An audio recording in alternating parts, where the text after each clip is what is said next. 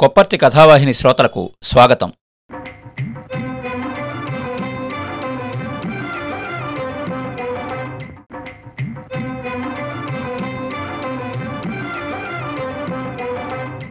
కథాభిమానులకు నమస్కారం. ఈ వారం మనం వినబోయే కథ పరిశుద్ధ వివాహము మూడవ ప్రకటన. రచయిత శ్రీ పివి సునీల్ కుమార్. మీకు వినిపిస్తున్నది కొప్పర్తి రాంబాబు విశ్రాంత ఉద్యోగి ఇండియన్ బ్యాంక్ విజయవాడ. పరిశుద్ధ వివాహము మూడవ ప్రకటన. హైదరాబాదు కూకట్పల్లి వాస్తవ్యులు శ్రీ యలమంచలి అభెజ్ఞగో బైరెడ్డి శారా అమ్మగార్ల ఏకైక పుత్రిక కుమారి యలమంచలి హెప్సిపా అమెరికాలోని మిచిగాన్ వాస్తవ్యులు గన్నమనేని లూథర్ గన్నమనేని రాజకుమారి గార్ల ప్రథమ కుమారుడు చిరంజీవి శాంసన్ లూథర్కిచ్చి పరిశుద్ధ వివాహం జరిపించుటకు పెద్దలు నిర్ణయించినారు. ఇట్టి వివాహం జరుగుట సమ్మతము కాదని ఎవరైనా హేతుబద్ధమైన కారణము ఉన్నయడల తమ అభ్యంతరము తెలియజేయవచ్చును. ఒకవేళ తమ అభ్యంతరములను ఇప్పుడు తెలియపరచని ఎడల మరి ఎప్పటికీ మాట్లాడరాదు. ఇది ఈ వివాహ నిమిత్తమై చేయుచున్న తొలి ప్రకటన. ఆదివారం కావడం వల్ల చర్చి కళకళలాడిపోతోంది. లెంట్ డేస్ ముగింపు దగ్గరకు రావడంతో ఎండతో పాటు పెళ్ళిళ్ళ సీజన్ కూడా రైజింగ్లో ఉంది. ఇస్కరియోతు యూడా అనే కోవట్టు యేసుప్రభువును పట్టించాడు. ఆ తర్వాత ఆయన్ను శిలువపై మేకులు కొట్టి చంపారు. ఈ శిలువ కార్యక్రమానికి నలభై రోజుల ముందు నుంచి ఈ శ్రమదినాలు మొదలవుతాయి. ఈ సమయంలో పెళ్ళిళ్ళు ఇతర వేడుకలు చేసుకోరు. చాలామంది ఉపవాసాలు ఉండి ఒకపూట మాత్రమే తిని ప్రార్థనలో గడుపుతారు. అటువంటి ప్రార్థనాయోధుల కుటుంబమే అబైత్నగో గారిది. శ్రమదినాల్లో ఆయన గాని ఆయన భార్య శారా గాని వారి కుమార్తె హెప్సిబా కాని మెతుకు ముట్టరు. కన్నీటి ప్రార్థనలో గడుపుతారు. ప్రభు పడ్డ శ్రమలు వారి ప్రార్థనలో వింటే ఎవరికైనా దుఃఖం ముంచుకొచ్చి కన్నీరు తెలియకుండానే వస్తుంది. ఇదిగో సమస్త జనుల పాపభారము మోసుకుని పోయే దేవుని గొర్రెపిల్ల అని ప్రపంచ ప్రజ పాపభారాన్ని మోసిన క్రీస్తు గురించి యోహాను ప్రవక్త రాసిన మాటలు మొదటి అధ్యాయము ఇరవై తొమ్మిదో వచనం అభజ్ఞగో గారు గాని శారా అమ్మగారు గాని హెప్సిబా పాప గాని చదివారంటే అందులో ఉండే ఆర్ద్రతకి ఎవరైనా కరిగి కన్నీరవ్వవలసిందే. అభెజ్ఞగో గారి గురించి తెలిసిన వారు అభెజ్ఞ గోవు అంటారు. గోవు లాంటి సౌమ్యుడు ఉత్తముడు ఆయన. పరుషంగా మాట్లాడి ఎరుగడు. బూతులు కావు కదా కనీసం బూతు అనే పదం కూడా ఆయన నోటి వెంట రాలేదు ఇంతవరకు. ఎవరికీ అపకారం చేయడు చేయలేడు.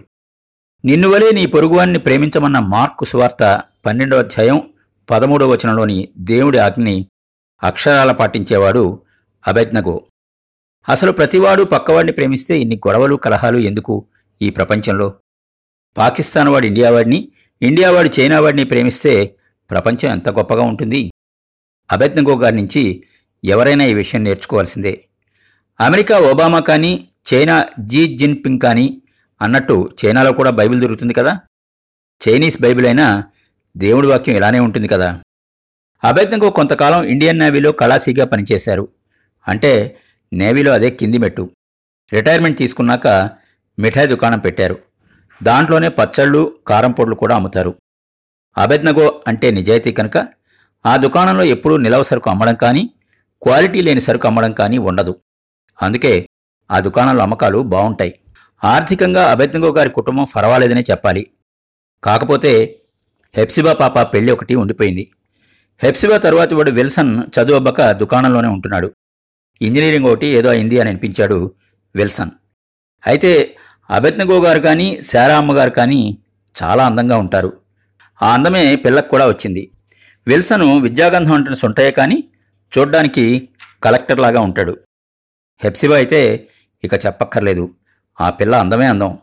అసలు హెప్సిబా అంటే హీబ్రూ భాషలో సంతోషాన్నిచ్చేది అని. ఆమె అందమే ఆమె నుంచి సంతోషాన్ని జనింపచేసే విశేషం. ఆమె వదనం ప్రసన్నం. అధరం ఎర్రటి కెంపు చూపులకు ఇంపు నోరూరింపు.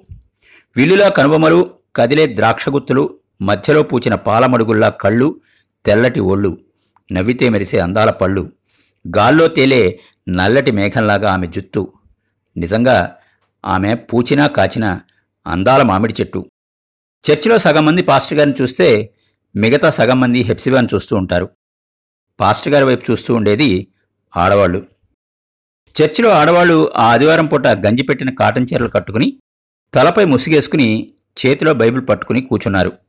కొంతమంది ఆడవాళ్ళు పట్టు చీరలు కట్టుకొచ్చారు. చీరలు కట్టేది పెళ్ళైన వాళ్ళు వయసు అయిన వాళ్ళు వయసు పిల్లలు చక్కగా జీన్సు ప్యాంట్లు వాటి మీద టాప్స్ షర్ట్స్ లేదా టీ షర్ట్స్ వేసుకున్నారు. కొంతమంది మిడీలు వేసుకొచ్చారు. తక్కువ ఆదాయ వర్గాల వాళ్ళు చుడీదార్ వేసుకున్నారు. లిప్స్టిక్ మాత్రం సుమారుగా అందరూ వేసుకున్నారు. పాదిరి గారు బైబిల్ పట్టుకుని వాక్యం చెప్తున్నాడు. ఆయన సగం వాక్యం చదివి ఆపుతాడు. ఒక పదాన్ని రెట్టించి చెబితే మిగతా వాక్యం సంఘస్థులను అందుకోమని సూచన అన్నమాట. ఆ వాక్యం పూరించడానికి కమెండోలాగా అప్రమత్తంగా ఉంటారు కొందరు ఆడవాళ్ళు. లూకాసు వార్త ఇరవై రెండవ అధ్యాయము ముప్పై మూడు ఇంకా ముప్పై నాలుగు వచనాలు చదువుకుందాం. అయితే అతడు ప్రభువా నీతో కూడా చెరలోకి మరణమునకు వెళ్ళటకు సిద్ధముగా ఉన్నాను అని పాస్టర్ గారు ఆపాడో లేదో శారా అమ్మగారు అందుకుంది. ఆయనతో అనగా ఆయన పేతురు నీవు నన్నెరుగని ముమ్మారు చెప్పు వరకు నేడు కోడి కోయదని నీతో చెప్పుచున్నాను అనెను అని పూర్తి చేసింది శారా అమ్మగారు. పాస్టర్ గారు చెప్పుపోతూ ఉన్నాడు. మన యొక్క నమ్మకం ఎంత బలహీనమైనది అంటే పేతురు అంతటి మహాభక్తుడు. ప్రభు శిష్యుడు ఆపద రాగానే మూడుసార్లు యేసు ఎవరో తనకు తెలియదని బుకాయించినాడా? మనము కూడా అలానే ప్రభువుని విడిచిపెట్టుచున్నామా? మన తలంపులలో ఆచరణలో ఎన్ని మార్లు ప్రభు మనకు తెలియనట్లు మనం ఉంటున్నాము? జక్రయ్య పాస్టర్ గారు చక్కటి వాక్యం చెబుతాడు. ఆయన వాక్యం ముగించి దీవెనలు పొందినవారు ప్రత్యేక కానుకలు సమర్పించి ఆశీర్వాదం పొందమని ప్రకటన చేశాడు.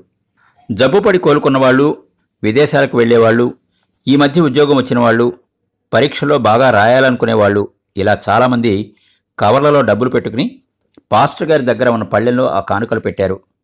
వారి నిమిత్తం ప్రార్థన జరిగింది. ఆ తర్వాత పులిపాక జగన్నాథం గారు రాసిన నావన్నీ అంగీకరించుమీ దేవా నన్నెప్పుడూ నీవు కరుణించుమీ అన్న ఆంధ్ర క్రైస్తవ కీర్తనతో మొదలైన సంఘ కానుకల సేకరణ పురుషోత్తమ చౌదరి గారు రాసిన నన్ను గన్నయ్య రావే నా యేసు నన్ను గన్నయ్య రావే నా ప్రభువ అన్న కీర్తనతో ముగిసింది. సంఘ కానుకల ప్రార్థన అయిపోయిన తర్వాత ఆరాధనా క్రమంలో వివాహ ప్రకటనలు చదివే కార్యక్రమం వచ్చింది. క్రైస్తవ వివాహంలో మొదటి నుంచి ఈ వివాహ ప్రకటనలు చదివే కార్యక్రమం ఎవరైనా క్రైస్తవులు చర్చిలో పెళ్ళి చేసుకోదలుచుకున్నప్పుడు వారి పేర్లు ఇస్తే పాస్టర్ గారు మూడు వారాల పాటు ప్రతి ఆదివారం చర్చిలో ప్రకటన చేస్తారు. ఫలానా వారు వివాహం చేసుకోదలుచుకున్నారు. ఎవరికైనా అభ్యంతరం ఉంటే చెప్పమని. ఆ మూడు వారాల తర్వాత ఎప్పుడైనా ఆ పెళ్ళి చేసుకోవచ్చు. హైదరాబాద్ కుక్కట్పల్లి వాస్తవ్యులు శ్రీ ఎలమంచిలి అభజ్ఞగో బైరెడ్డి శారా అమ్మగార్ల ఏకైక పుత్రిక కుమారి ఎలమంచిలి హెప్సిబాను అమెరికాలోని మిచిగాన్ వాస్తవ్యులు గన్నమనేని లూథర్ గన్నమని రాజకుమారి గార్ల ప్రథమ కుమారుడు చిరంజీవి శాంసన్ లూథర్కిచ్చి పరిశుద్ధ వివాహం జరిపించుటకు పెద్దలు నిర్ణయించినారు. ఇటు వివాహం జరుగుట సమ్మతము కాదని ఎవరైనా హేతుబద్ధమైన కారణము ఉన్నయడల తమ అభ్యంతరము తెలియచేయవచ్చును. ఒకవేళ తమ అభ్యంతరమును ఇప్పుడు తెలియపరచిన ఎడల మరి ఎప్పటికీ మాట్లాడరాదు. ఇది వివాహ నిమిత్తమై చేయుచున్న తొలి ప్రకటన. నిజానికి ఆ పెళ్ళి కుదిర్చిన పెద్దల్లో ముఖ్యుడు జక్రయ్య పాస్టర్ గారు. జక్రయ్య గారి భార్య గారి అక్కగారు అంటే వదిన గారు అమెరికాలోని మిచిగాన్లోని తమ పాప దగ్గరికి వెళ్ళినప్పుడు అక్కడ పరిచయం అయ్యారు లోథర్ గారి కుటుంబం. అమెరికాలో స్థిరపడ్డ తెలుగు కుటుంబాల్లో బాగా ఉన్నవాళ్ళే వాళ్ళు. లోథర్ రాజకుమారి ఇద్దరూ డాక్టర్లే. లోథర్ కార్డియాలజీ సర్జన్ రాజకుమారి కూడా డాక్టరే. శాంసన్ కాక ఇంకో అబ్బాయి కూడా ఉన్నాడు. శాంసన్ అతడి తమ్ముడితో కలిసి ఒక సాఫ్ట్వేర్ సొల్యూషన్స్ కంపెనీ నడుపుతున్నాడు. గ్రీన్ కార్డ్ ఫ్యామిలీ అది. తమ పిల్లలకి తెలుగు సంబంధాలు ఏమైనా ఉంటే చెప్పమని అడిగారు లూథర్. తాము నాలుగు తరాలుగా పుట్టు క్రైస్తవురాలైన అమ్మాయి ఉంటే చూడమని చెప్పారు రాజకుమారి. అమ్మాయి అందంగా ఉండి ప్రేయర్ఫుల్ అయి ఉంటే చాలండి మేమేమి ఆశించాం. పెళ్ళి వాళ్ళు చేయలేకపోయినా మేము చేసుకునైనా ఇక్కడికి తెచ్చుకుంటాం అంది ఆవిడ. పుట్టినప్పుడు హిందూ మతం కానీ మరేదైనా మతంలో ఉండి తరువాత క్రైస్తవంలోకి మారిన వారిని కన్వర్టెడ్ అని తల్లి తండ్రి అప్పటికే క్రైస్తవ మతంలో ఉండగా పుట్టిన వాళ్ళని పుట్టు క్రైస్తవులని వాడుకలు అంటూ ఉంటారు. ఈ క్రైస్తవుల దేహద్బి చూడవలసిందే కానీ వర్ణించడానికి వశం కాదు. చైనాను పరిపాలించిన మింగ్ చక్రవర్తుల వంశం తమదైనట్టు డబ్బా చైనా ఫోన్ వాడే వంశం మిగతా వారిదైనట్టు ఉంటారు. తప్పకుండా అమ్మగారు. మా మరిది గారు దైవ పరిచర్యలోనే ఉన్నాడు. జక్రయ్య గారిని గొప్ప దైవజనుడు. ఆయన చెబుతాను మంచి సంబంధాలు మీకు ఈమెయిల్లో పంపిస్తాం. మీరు ఇండియా వచ్చినప్పుడు మీకు నచ్చిన సంబంధం ఖాయం చేసుకుందరు గాని అన్నది జక్రయ్య వదిన గారు ఆ తర్వాత జక్రయ్య వదిన గారు ఆ మొక్క అక్కడి నుండే స్కైప్లో జక్రయ్య గారికి వినిపించడము. ఆయన వెంటనే మార్టిన్ గారి మేలికి ధనాధనమని ఒక ఇరవై మంది కత్తుల్లాంటి అమ్మాయిల ఫోటోలు పంపించడము. అంటే ఇరవై సంబంధాలని అర్థం. వెనువెంటనే జరిగిపోయాయి. ఆ ఇరవై మంది నైఫుల్లోంచి శాంసన్కు వైఫ్ కాగల డిలైలా కోసం చాలా వడపోత జరిగింది. చివరికి ఆ అదృష్టం హెప్సిబాను వరించింది. హిందువుల్లో అయితే అమ్మాయి కానీ అబ్బాయి కానీ నచ్చితే జాతకం చూస్తారు. క్రైస్తవుల్లో అయితే ఆ విషయం ప్రార్థనలో పెడతారు. హెప్సిబా అనే కన్యను మేము శాంసన్కు భారీగా చేసుకోవాలని ఆశపడుచుండగా మాకు ఏది మేలైనదో మీచే ఏర్పాటు చేయబడిన వధువు ఆమెయే అయితే మాకు ఆ విషయం తెలియచేయనట్టు చేయమని ప్రార్థించుచున్నాము అని ప్రార్థన చేస్తారు. ఆ ప్రార్థనకి అవునని కానీ కాదని కానీ సమాధానం వస్తుంది. అది ఎలా అనేది చెప్పలేం. ప్రార్థనలో ఉండగా ఎవరికో దేవుడు అవును అని చెప్పినట్టు తోస్తుంది. లేదా ఏదైనా కల వస్తుంది.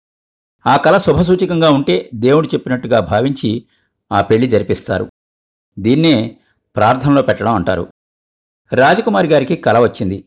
ఆ కలలో ఓ స్త్రీ ఏదేను వనము లాంటి వనంలో ఓ చెట్టు కింద ఉన్నట్టుగా కనపడింది. ఆదికాండము ప్రకారం దేవుడు ముందుగా తన రూపంలో మనుషుణ్ణి సృష్టించాడు. అతడి పేరు ఆడం. తెలుగులో ఆదాము తరువాత రకరకాల జంతువులు పక్షులు సృష్టించాడు. వాటికి పేర్లు ఆ మనిషినే పెట్టమన్నాడు. వాటిలో మనిషికి సహచర్య ఉండగల జీవి దేవుడికి కనపడలేదు. మనిషి ఒంటరిగా ఉండడం మంచిది కాదని దేవుడికి అనిపించింది. అందుకే ఆయన ఆదామును నిద్రలోకి పంపి అతడి పక్కటెముకను ఒకదానిని తీసి దానితో ఈవ్ అనే స్త్రీని తయారు చేశాడు. మేన్ నుండి తయారైంది కాబట్టి ఉమెన్ అన్నాడు. క్రైస్తవంలో భార్య భర్తలో అంతర్భాగం. అందుకే విడాకులకి క్రైస్తవంలో స్థానం లేదు. భర్త నుండి స్త్రీ విడిపోవడం వ్యభిచారం అని చెప్పారు. పెళ్ళి అనేది అన్ని విషయాల్లో గొప్పదని చెప్పారు కొరంధీయులకు రాసిన పత్రికలో. రాజకుమారి గారి కలను బట్టి దేవుడు ఆదాముకు అవ్వను ఏర్పాటు చేసినట్లుగా ఇంగ్లీష్లో శాంసన్ తెలుగులో సంసోనుకు హెప్సిబాను ఏర్పాటు చేసినట్టు భావించారు.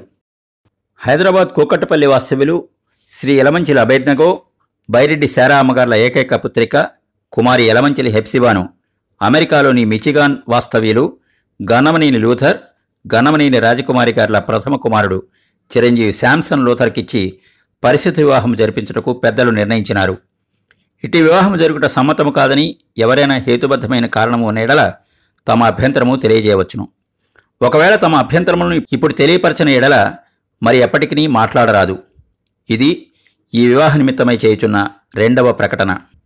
ఆరాధన ముగిసిన తర్వాత హెప్సిబా దగ్గరకు వచ్చి అభినందిస్తున్నారు సండే స్కూల్ టీచర్లు. హెప్సిబా సండే స్కూల్ అమ్మాయి చిన్నతనం నుండి. హిందువులకు వేద పాఠశాలలాగా ముస్లింలకి మదరసాలాగా క్రైస్తవులకి సండే స్కూల్. ఆదివారం పూట చర్చి మొదలవడానికి ముందు కానీ తర్వాత కానీ ఇది జరుగుతుంది. బైబిల్ పాఠాలు కీర్తనలు నేర్పిస్తారు. బ్యాండ్ ప్రాక్టీస్ కూడా ఉంటుంది. మాకు తెలుసు హెప్సిబా లాంటి అందమైన మంచి దేవుడి బిడ్డని ఎవరో గొప్ప అబ్బాయి వచ్చి చేసుకుంటాడని అన్నారు సండే స్కూల్ టీచరు. అవునండి వారి ఆర్థిక స్తోమతతో పోల్చుకుంటే మేము వారిలో వంద వంతు కూడా కాదు వెయ్యి వంతు కూడా చేయం. చదువు మిగతా విషయాల్లో వారు చాలా అధికులు అన్నారు అభెజ్ఞగో ఇది హెప్సిబా అదృష్టం ఆ ప్రభు కృప మా తాహతుకు అటువంటి సంబంధం తేవడానేది ఎట్టి పరిస్థితిలోనూ జరగదు. ఇది దేవుని యొక్క ఆశ్చర్యకారం అంది శారామ్మగారు కళ్ళనీళ్ళతో. అన్నీ ఆ ప్రభువే చూసుకుంటాడు. మీ అబ్బాయి కూడా వాళ్ళే ఓ దారి చూపించగలరు అంది జక్రయ్య పాదిరి గారి వదిన. మొత్తానికి వచ్చే వారం ఇండియాకి రాబోతున్న గణమణి లూథర్ గారి కుటుంబం గురించి వారి మంచితనం గురించి చాలా చర్చ జరుగుతోంది. పెళ్ళి ఎలాగూ చర్చిలోనే జరుగుతుంది. విందు అమెరికా వారి తాహతు తగ్గట్టు ఏదైనా పెద్ద గ్రౌండ్లో కానీ స్టేడియంలో కానీ జరపాలని లూథర్ గారి కుటుంబం తలంచింది. ఆ బాధ్యత కూడా లూథర్ గారు తమ కాబోయే వియంకుడు అభజ్ఞగో గారి మీద పెట్టారు. వేదిక చూడడం ఏర్పాట్లు చేయడమే అభజ్ఞగో గారి బాధ్యత. ఖర్చు యావత్తు లూథర్ గారు భరిస్తారు. అభజ్ఞ గారు ఏమైనా పెట్టుకోవాలంటే తమ పిల్లకి పెట్టుకోవచ్చు. లూథర్ గారి కుటుంబం ప్లాన్ ఒక్క రెండు రోజులకు మాత్రం వచ్చి పెళ్ళి చూపులు తాంబూలాలు చాలా సింపుల్గా కానిచ్చి అమెరికా వెళ్ళిపోయారు. అక్కడి అపాయింట్మెంట్లు పూర్తి చేసుకుని పెళ్ళికి వారం ముందు దిగుతారు. ఇది అనుకోని విధంగా కుదిరిన పెళ్ళి కావడంతో వారికి తమ అపాయింట్మెంట్లు పూర్తి చేసుకుని రావడానికి కాస్త సమయం పడుతోంది. లోథర్ గారి బంధువు ఒక ఆయన కాకినాడలో ఆర్డీఓగా పనిచేస్తున్నాడు. పెళ్ళి ఏర్పాట్లు చూడడానికి ఆయన పంపిస్తున్నారు లోథర్ గారు. తమ కాబోయే బావగారు అభెజ్ఞగో గారి ఇంటికి. ఇంతకీ ఆ ఆర్డీఓ గారేమీ కొత్త మనిషి కాదు. ఆయన ఇంత మునుపు మైనారిటీ ఫైనాన్స్ కార్పొరేషన్లో పనిచేసినప్పుడు అభెజ్ఞగో గారు తమ మిఠాయి దుకాణం వ్యాపారం పెంచుకోవడానికి అప్పు ఇప్పించిన మహానుభావుడు. అతడు అభెజ్ఞగో గారికి చాలా సాయం చేశాడు. మీకు చాలా రుణపడి ఉన్నాను. ఎలా తీర్చుకోవాలో అన్నాడు అభయజ్ఞగో గారు లోన్ అందుకున్నప్పుడు. అయ్యా కార్పొరేషన్ రుణం డబ్బు కట్టి తీర్చుకోండి. నాకు రుణపడి ఉంటే ఆ ప్రభువే తీర్పించుతాడు అన్నాడు ఆర్డీఓ గారు. ఆర్డీఓ గారు ఆత్రేయపురం పూతరేకు పండూరోడి మామిడి పళ్ళు అవిడి పాలకోవాలతో దిగారు. ఆయన చూసి ఆనందపడిపోయాడు అభయజ్ఞగో గారు. అభయజ్ఞగో అంతటి ఉత్తముడితో తమ బంధువు వియ్యం అందబోవడం ఆర్డీఓ గారికి కూడా చాలా సంతోషం కలిగించింది. అయ్యా తమరా అంటే తమరా అని అనుకున్నారు ఇద్దరు. కాఫీ ఫలహారాలు అయ్యాక మాటల్లో ఆర్డీఓ గారు అన్నారు అప్పుడు తమరన్నారు నా రుణం ఎలా తీర్చుకోవాలి అని. ఇప్పుడు నా తమ్ముడు లోథర్ కొడుక్కి మీ అమ్మాయిని ఇస్తున్నారు. ఈ బంగారు తల్లిని ఇవ్వడం ద్వారా నా రుణం తీర్చుకుంటున్నారు అని. అయ్యా తమరికి లోథర్ గారు ఎలా బంధువు? ఏదైనా వివాహం వలన? అని అడిగారు అభెజ్ఞగో చాలా మెత్తగా. లేదండి రక్తబంధువు మా తండ్రి గారు లోథర్ తండ్రి గారు అప్పచెల్లెల బిడ్డలు. ఒకే ఇంటి ఆ ఇద్దరు ఒకే ఇంటికి కోడళ్ళు. మొత్తానికి హెప్సిబా మా గణమనేని వారి కోడలవుతోంది అన్నాడాయన అభెజ్ఞగో గారి మొహం ఎందుకో పాలిపోయింది. మంచి చెడు మాట్లాడాక ఆర్డీఓ గారు వెళ్ళిపోయాడు. తాను చేసిన తప్పేమిటో తెలియక జక్రయ్య బిక్కచచ్చిపోయున్నాడు అభెజ్ఞగో గారు అభెజ్ఞ గోవులాగే ఉన్నాడు. కాకపోతే కొమ్ములతో కొమ్ముతున్న గోవులాగా ఉన్నాడు. పెళ్ళి అంటే ఏడు తరాల చరిత్ర చూడాలంటారు. ఏడు తరాలు అటు ఏడు తరాలు ఇటు చూడాలని చెబుతారు. ఎలా తెచ్చావి బోడి సంబంధం? అన్నాడాయన ఏం పొరపాటు జరిగింది మహాప్రభో? అడిగాడు జక్రయ్య. నువ్వు కూడా మాల పాస్టవి కదా జక్రయ్య? మా కులం శారా అమ్మగారి కులం నీకు తెలుసు. మరి ఈ మాల సంబంధం ఎలా తెచ్చావు? అడిగాడు అభెజ్ఞగో అయ్యా మనం క్రైస్తవులం. అందరూ క్రైస్తవులు ఒకటే కదా అని అంతకుమించి గొప్ప డిఫెన్స్ ఏమీ దొరకలేదు జక్రాయ్కి అరే కాదని ఎవరన్నారండి? క్రైస్తవులు అందరం ఒకటే. ఒకటే బైబిలు ఒకటే దేవుడు. కానీ పెళ్ళి దగ్గర కాదు కదా. ఇదేమన్నా ఓ పూట కలిసి భోజనం చేయడమా? ప్రతిరోజు జీవితాంతం కాపురం చేయడం. కులం గోత్రం చూసుకోవద్దు అన్నాడు అభేజ్ఞగో తమది అమ్మగారిది కూడా ఇంటర్ కాస్ట్ పెళ్ళి కదా అని జక్రయ్య కేసు ఓడిపోతున్న లాయర్లాగా దీనంగా జడ్జి గారిని చూసినట్టు చూసి అన్నాడు. అవునండి నేను ఎలమంచిల వారి కమ్మబ్బాయిని. శారా అమ్మగారు బైరెడ్డి వారి రెడ్డి ఆడపడుచు. ఇది ఇంటర్కాస్ట్ క్రైస్తవ వివాహమే కానీ విధం చెడ్డది కాదు. మేమేమి మాలమాదిగలను చేసుకోలేదే. హిందూ మతంలో శూద్రులన్నది ఒకటే స్థాయి వర్ణాన్ని బట్టి. కానీ అందరూ శూద్రులమే అని ఉన్న వంద కులాల్లో చాకలి మంగలి మేదరి కుమ్మరి వారిని కమ్మవారు రెడ్డి కులస్సులు చేసుకోరు కదా. అలానే క్రైస్తవంలో కూడా అందరూ ఒకటే అయినా కొన్ని మనం పాటించాలి. తప్పదు. తాళి కట్టడం క్రైస్తవమా? పసుపు తాడు కట్టడం క్రైస్తవమా? అక్షింతలు క్రైస్తవమా? కట్నం క్రైస్తవమా? ఆడపడుచు లాంఛనాలు క్రైస్తవమా? మరి ఇన్ని ఆచారాలు ఇక్కడవే తీసుకున్నప్పుడు ఈ ముఖ్యమైన విషయం ఎలా మర్చిపోతారు? అదే నువ్వు మాల ఫాదరవో మాదిక ఫాదరవో అయితే నిన్ను నమ్మకపోదును. అన్నీ తెలిసి నువ్వు ఇలా చేస్తావా? ఈ విషయం నేను బయట మాట్లాడలేను. ఇది కారణం చెప్పలేను. కానీ రేపు లోకం మమ్మల్ని చూసి నవ్వదా? శారా అమ్మగారి కులస్తులు గాని మనవాళ్ళు గాని దగ్గరికి చేరనిస్తారా? వాళ్ళు చదువులో అంతస్తులో డబ్బులో ఎంత ఎక్కువ వాళ్ళైనా కాని ఈ విషయంలో మనకంటే ఎంత చిన్నవాళ్ళు? వారి డబ్బు అంతస్తు మాకు ఏదో ఒక రోజు రావచ్చు కానీ మా కులం వాళ్ళకి ఎప్పటికీ రాదు. అంతెందుకు చక్రయ్య మాలమాదిగలే చేసుకోరు ఎక్కువ తక్కువ అని మనమెందుకు చేసుకోవాలి? అన్నాడు అభెజ్ఞ గోవు గారు. అయ్యా గన్నమనే ఇంటి పేరు మనవాళ్ళలోనే కాక వాళ్ళలో కూడా ఉందని మాకు తెలియక ఈ పొరపాటు జరిగింది. క్షమించండి అన్నాడు జక్రయ్య. ఆయనతో అనగా ఆయన పేతురు నీవు నన్నెరుగని ముమ్మారు చెప్పు వరకు నేను కోడి కోయదని నీతో చెప్పుచున్నాను అనెను అని శారా అమ్మగారు వాక్యం చదువుతూనే ఉంటారు. క్రైస్తవుల్లో కులం లేదని రెండు ముమ్మారులు అనగా ఆరు దినములు అబద్ధం ఆడిన తర్వాత కానీ ఆదివారం రాదని ఏ ప్రభువు చెప్పలేదు. అభ్యంతరాలన్నీ ఆలయంలోనే చెప్పక్కర్లేదు. మైకుకి వినపడినవి కంటికి కనపడినవి అలా ఉంటాయి. అసలు కుట్ర అంటేనే కనపడనిది వినపడనిది. వివాహం అన్ని విషయాల్లో గొప్పది అని ప్రభువు చెప్పాడు. కులం దానికంటే గొప్పదని చెప్ప ప్రభువులు మన మధ్య ఉన్నారు. గణమనేని శాంసన్ ఎలమంచిల హెప్సివాల పరిశుద్ధ వివాహానికి సంబంధించిన మూడవ ప్రకటన జక్రయ్య చదవనే లేదు. ఇందుకు మీకు అభ్యంతరం ఉన్న ఎడల ఎప్పటికీ మాట్లాడుతూనే ఉండండి. ఆమెన్. విన్నారు కదండి? పివి సునీల్ కుమార్ గారి కథ పరిశుద్ధ వివాహము మూడవ ప్రకటన. వచ్చే వారం వారు మంచి కథతో కలుద్దాం. మీ కొప్పర్తి రాంబాబు విశ్రాంతి ఉద్యోగి ఇండియన్ బ్యాంక్ విజయవాడ.